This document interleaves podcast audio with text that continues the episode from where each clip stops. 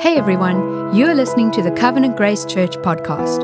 We are a gospel centered community on mission with Jesus in Port Elizabeth, South Africa. Enjoy the message.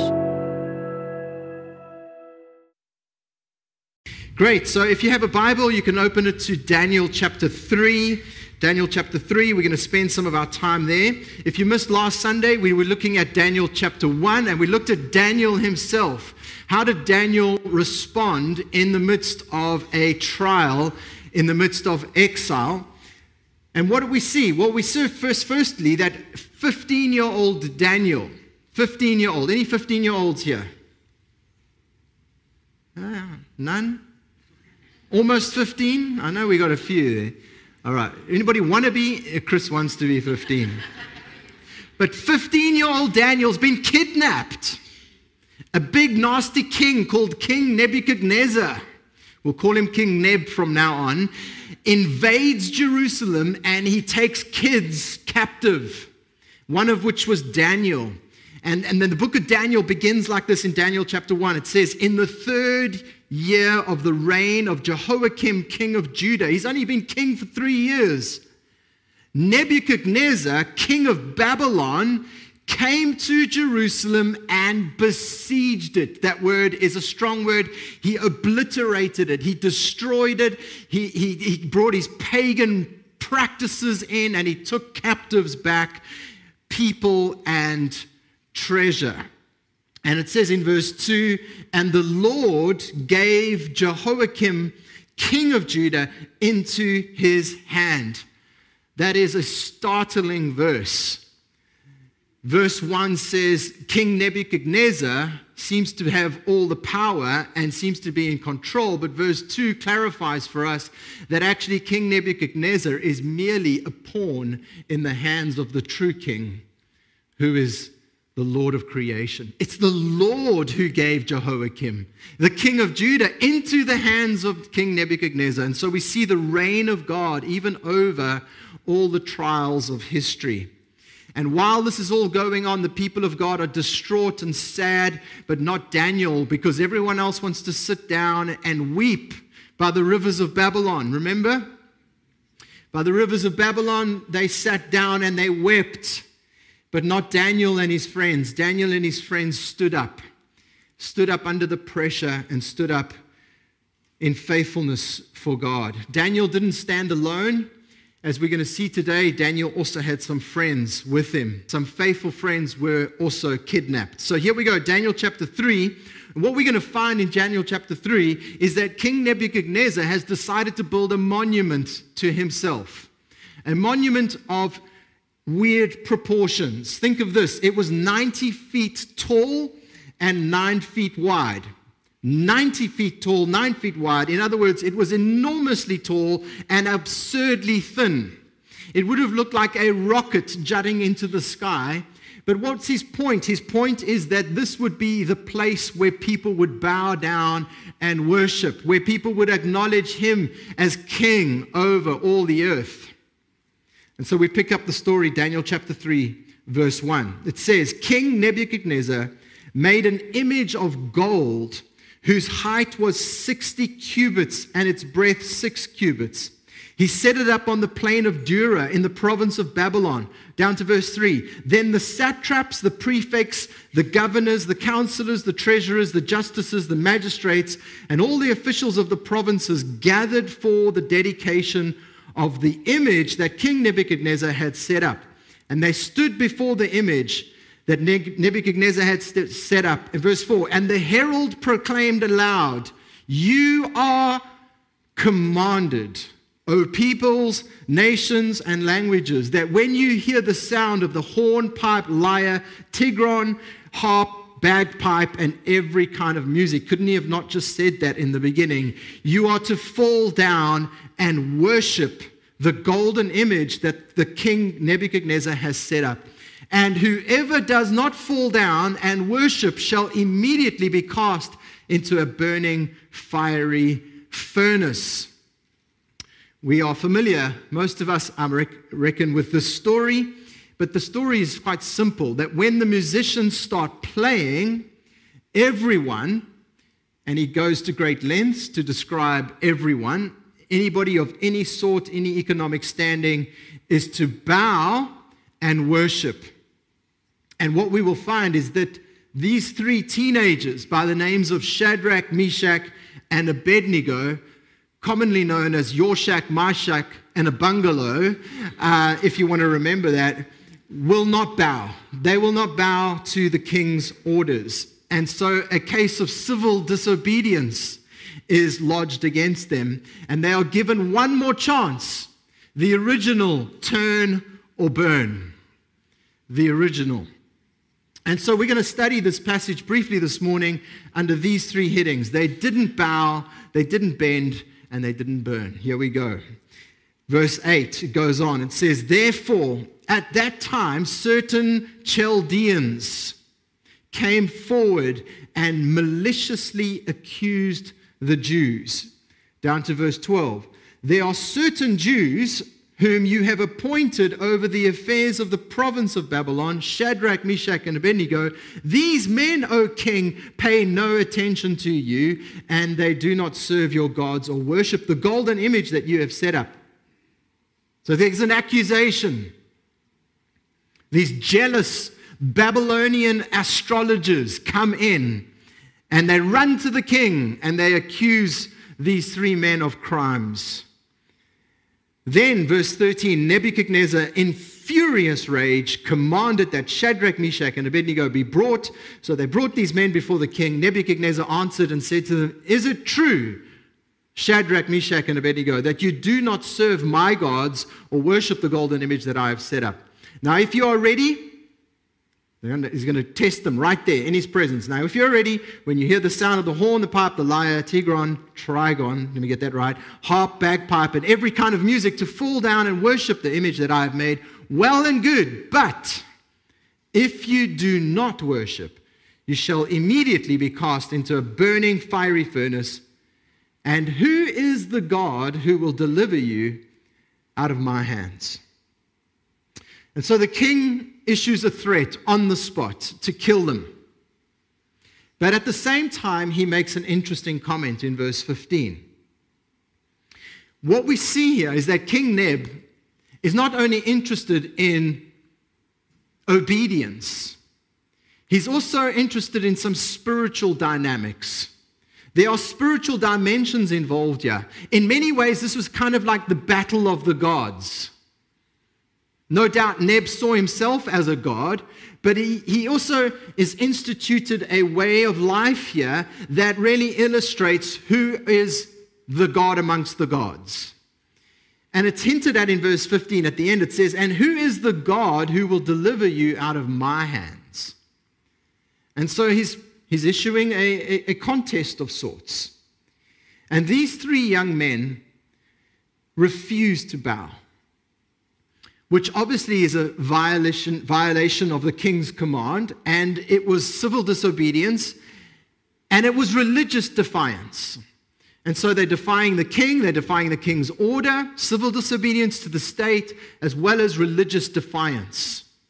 And the reason why this is justified, before you get any crazy ideas, that we just go on a campaign and start uh, disobeying civil authorities, the reason this was justified was because it involved worship. This is the reason. Worship in this chapter is mentioned 11 times in connection with bowing to the image. So it's not just a case of civil disobedience, it's actually religious defiance. It involves worship. And so when everyone else fell to their knees and bowed in worship, these three young men were left standing. And there before the king, there they stood. They didn't say anything, they didn't do anything, they just stood before the mightiest king on earth at that particular point, at least in their minds. He's just ransacked the whole of Jerusalem, he's taken them captive to Babylon. I mean, I'm just thinking maybe they could have they could have possibly had a little conference, the three of them, you know, before this music starts, and before the music starts, they've got to make, quickly make up their minds are we going to bow? Are we going to bend? Are we going to burn? I mean, this is the realities. I mean, let's consider for a minute some of the, the reasons they could have given. They, they could have thought like this you know, well, when in Babylon, do as the Babylonians do, right? That could have been the philosophy, that could have been their kind of cultural narrative that they grab onto. Or how about this one? Let's just pretend to bow down outwardly, but in our hearts we're standing up. I wonder if that would fly. Maybe for King Neb, but not, not the true king. Or maybe they could have reasoned, well, the king, you know, the king's been so good to us. You know, yes, he's taken us captive, but he's fed us, he's kept us. We're actually working for the king. We're in government and we're working for the king. You know, it, it's, now's not a good time to be ungrateful, right? Or, or maybe this one, you know, no one back in Jerusalem will ever know. No one in Jerusalem will ever know whether we bowed or not. Or my personal favorite, everyone's bowing. Everyone's bowing, so let's bow. The, the reality is, if, if you want to compromise, you'll find a way. And so, in the end, these three young men refuse to bow why?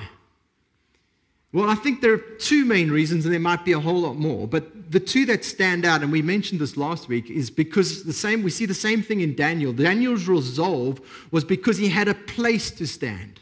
He had something to, upon which to stand. And, if you're not going to bow and you're going to stand, where are you going to stand? And, and so the place they were going to stand was settled, and they were standing upon God's word. And, and, no doubt in their minds would have been God's word to them from the Exodus story, from the, from the lips of Moses. God spoke through Moses and said, You shall have no other gods before me. And these words are ringing in their ears, and so they can't bow because they, this is a matter of worship. And so they had a place to stand, but, but notice this, they also had people with which to stand. They weren't standing alone. And I want to say to us as a church, going into this year and going into the future, the, the Babylonian systems of the worlds will continue to set up edifices or, or cultural narratives or stories that they want us to bow to. And how, how are we going to respond? And, and we need to, these two things need to be settled. We need to know where we're going to stand and who are we standing with. And these guys had a place to stand upon the truth of God's word, and they had people to stand with. There were three of them. And so, the first thing we need to just acknowledge here in terms of application is you can't stand alone in Babylon unless you have something upon which to stand and people to stand with. Christian community is critical, it's essential. Christian friends are critical. If you don't have them, the pressures could be enormous. But they had friends and they had the Word of God. Secondly, they didn't bend. They didn't bend. Look, look what happens next from verse 16. Shadrach, Meshach, and Abednego answered and said to the king, O Nebuchadnezzar, we have no need to answer you in this matter. Now, they're not being antagonistic, they're not being rebellious. They're actually confessing their guilt. They're not coming up with excuses. They're actually going, You're right, we are disobeying. There's no reason to try and justify what we're doing before you. But then they go on and says, If this be so, our God, whom we serve, is able to deliver us from the burning fiery furnace, and he will deliver us out of your hand, O king. But if not, be it known to you, O king, that we will not serve your gods or worship the golden image that you have set up. Then Nebuchadnezzar was filled with fury, and his expression on his face was changed against Shadrach, Meshach, and Abednego. He ordered that the furnace be heated seven times more than it was usually heated And he ordered some of the mighty men of his army to bind Shadrach, Meshach, and Abednego and to cast them into the burning fiery furnace.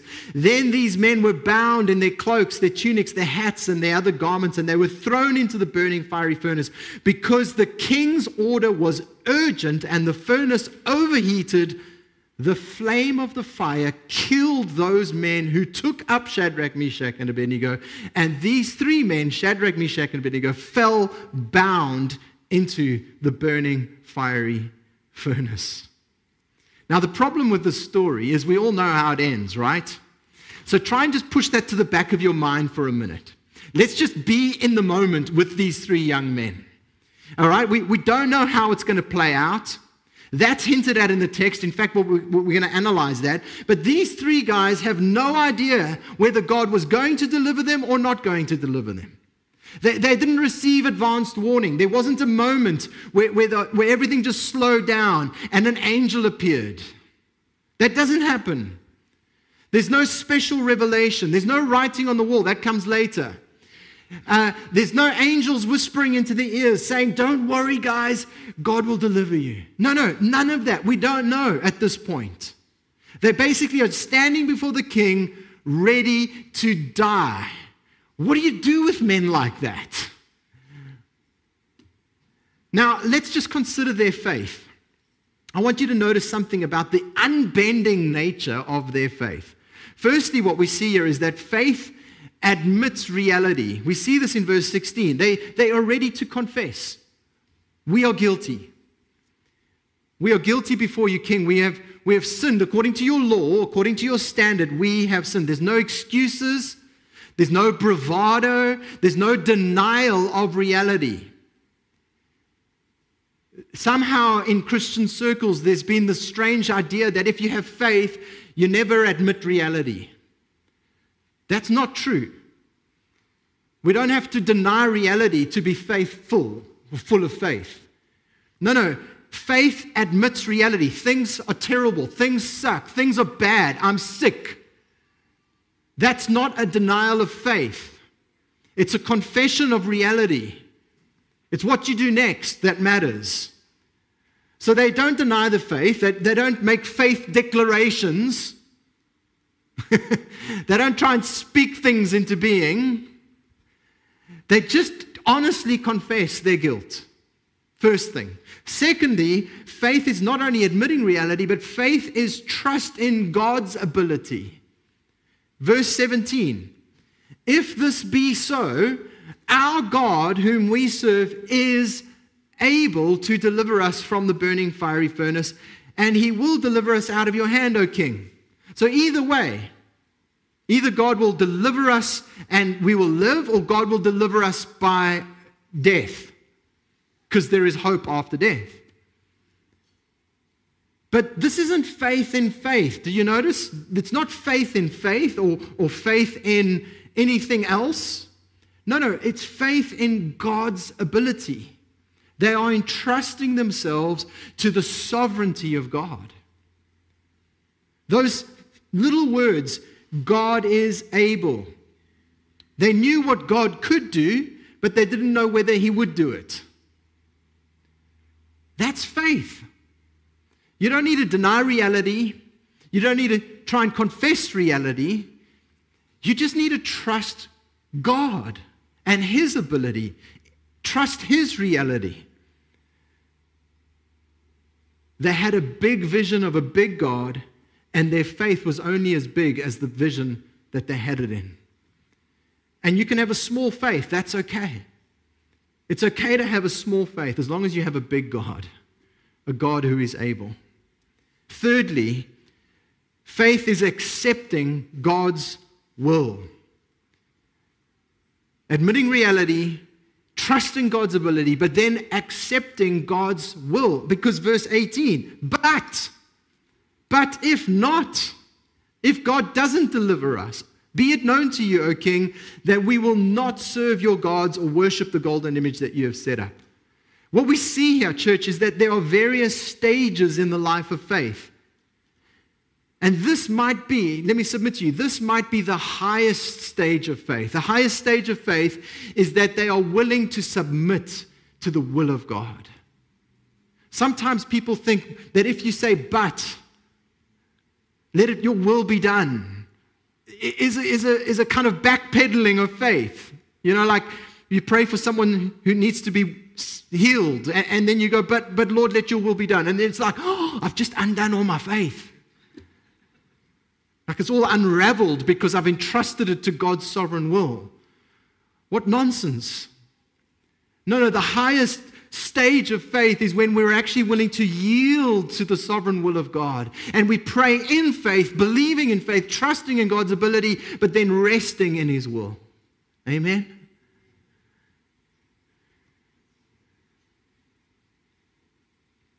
And so these three young men had a big God, and they weren't sure how they would be delivered. They knew they would be delivered by life or by death. They were sure of who God is. They were sure of, of, of, the fact that God would glorify himself in this, whether by life or whether by death. And then the best part, final part, they don't burn. So they don't bow, they don't bend, and miraculously they don't burn. Let's read the last part of the story. Then King Nebuchadnezzar was astonished and rose up in haste, and he declared to his counselors, Did we not cast three men bound into the fire? They answered and said to the king, True, O king. He answered and said, But I see four men unbound, walking in the midst of the fire, and they are not hurt. And the appearance of the fourth is like the son of the gods. Then Nebuchadnezzar came near to the door of the burning fiery furnace, and he called or declared, Shadrach, Meshach, Abednego, servants of the Most High God, come out and come here. Then Shadrach, Meshach, and Abednego came out from the fire. And the satraps and the prefects, the governors and the king's counselors gathered together and saw that the fire had not had, had not had any power over their bodies of these men. The hair of their heads was not singed, their cloaks were not harmed, and no smell of fire had come upon them. Nebuchadnezzar answered and said, Blessed be the God of Shadrach, Meshach, and Abednego, who has sent his angel and delivered his servants who trusted in him and set aside the king's command and yielded up their bodies rather than serve and worship any God except their own God. Therefore, I make a decree any people, nation, or language that speaks anything against the God of Shadrach, Meshach, and Abednego shall be torn limb from limb and their houses laid in ruins. For there is no other God who is able to rescue in this way. Then the king promoted Shadrach, Meshach, and Abednego in the province of Babylon. The story ends clear. The story is so clear in how it ends. They are protected. There is praise from the lips of Nebuchadnezzar, and there is promotion. Let's just think these through a little bit. The king gives praise to the God of Shadrach, Meshach, and Abednego. He acknowledges that there is only one true God, that there is only one most high. And then he's questioning well, who is this fourth person in the fire? We, we threw three in, and then there's, there's a fourth. Who is the fourth? Nebuchadnezzar looks into the fiery furnace and he, he sees three, and then suddenly he sees that there's four walking, unharmed, unbound. And he calls the fourth the son of the gods which is an interesting confession for a pagan king. Most scholars, most theological scholars, agree that this was an Old Testament theophany. It was Jesus himself who appeared in the furnace. Now, I want you just to log this, right? That notice that the Lord Jesus comes not before they're thrown in. That would have been helpful. And we don't see the fourth guy after they come out. I mean, he calls them out and three come out, not four, right? And so, where is Jesus? Jesus is in the fire with them. He doesn't re- reveal himself before, he doesn't reveal himself after. He reveals himself on the inside. And I think that we need to just acknowledge that actually sometimes God doesn't put out the fires in our lives, but He wants to be with us in them. I mean, just think of the miracle. The miracle is remarkable, but He could have just extinguished it, maybe. But He doesn't put it out. He doesn't put out the fire. He gets in there with them. He preserves them. Then they come out and they get promoted. God doesn't always remove the fiery trial. Sometimes God allows us to go through the fiery trial, and it's there that we meet with Jesus. Where sometimes we come face to face with our own frailty, with our own humanity. And it's in those moments where we meet the living God. There's no doubt that in this particular part of the story, there are some wonderful echoes of the gospel. The gospel of Jesus seen in the story, because one day Jesus himself would bow. He would bow to his Father's will. He would not resist, he would not refuse. He would bow to his Father's will. And upon a wooden cross, he would experience the fires of hell. Jesus would suffer the, the, the fiery darts of the enemy, and all of our sin was laid upon him. And in that moment, Jesus would drink the cup of the Father's wrath poured out for our sin. But Jesus too would be rescued through that fiery trial. He would burn, he would die, but then he would be raised and he would be promoted to king above all kings. And so, church, what do we learn? Well, there are seasons where we will go through hardship, we will go through trial. We are in Babylon. Wherever you are, we are in Babylon. We are exiles. We are sojourners. This isn't our home. We are passing through. And there are going to be times where we are called to refuse to embrace the ways of the world. We will be put into situations where we will be tempted to compromise our faith. Will we bend? Will we bow to the pressure? And so, my encouragement to you is these three things. you need a place to stand, and that's the Word of God. There's going to be lots of narratives, there's going to be lots of ideologies, there's going to be lots of stories. There's going to be the next big thing. But where are you going to stand? What are you going to stand upon? And who's going to stand with you? Do you have friends? Do you have Christian friends? Do you have church community to stand with? And then, most importantly, are you friends with Jesus? Because when we go through the fire, and you will, the fires will come, you need all three. Amen? Let's pray together. Our Father, we thank you for your word to us today. We pray that by your Spirit you'd work in our hearts.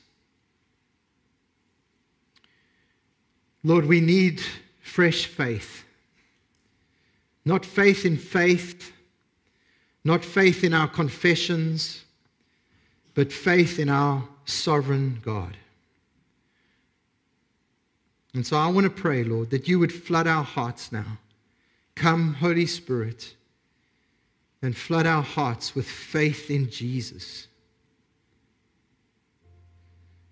Oh, Lord Jesus, thank you that you bowed to the Father's will, not for any other reason than because it it was the only way, the only way of salvation, the path of life. Thank you, Lord Jesus, that you experienced the fires of hell on the cross for our sake. And we thank you, Father, that you raised your Son from the dead, from the grave, and promoted him to glory. We pray that this gospel would be enough to strengthen our hearts this morning. That this gospel is strong enough, big enough, resilient. This is a resilient gospel upon which we stand. It has lasted, it has outlasted all the critics of the ages. It has outlasted all the philosophers. It has outlasted every sexual revolution. This gospel stands, and we stand upon it. We rest our hope fully on the finished work of Jesus. And we thank you that we get to stand with friends and brothers and sisters. Oh, Lord Jesus, we thank you that you are the dearest friend of all. What a friend we have in Jesus. Lord, we come to you this morning and we pray for fresh faith to rise in our hearts. As we go into this world, as we face the Babylons of our day, as we face, face the King Nebuchadnezzars of our day, we pray that you would fill our hearts with faith that our God is able and that we can stand. We can stand for truth.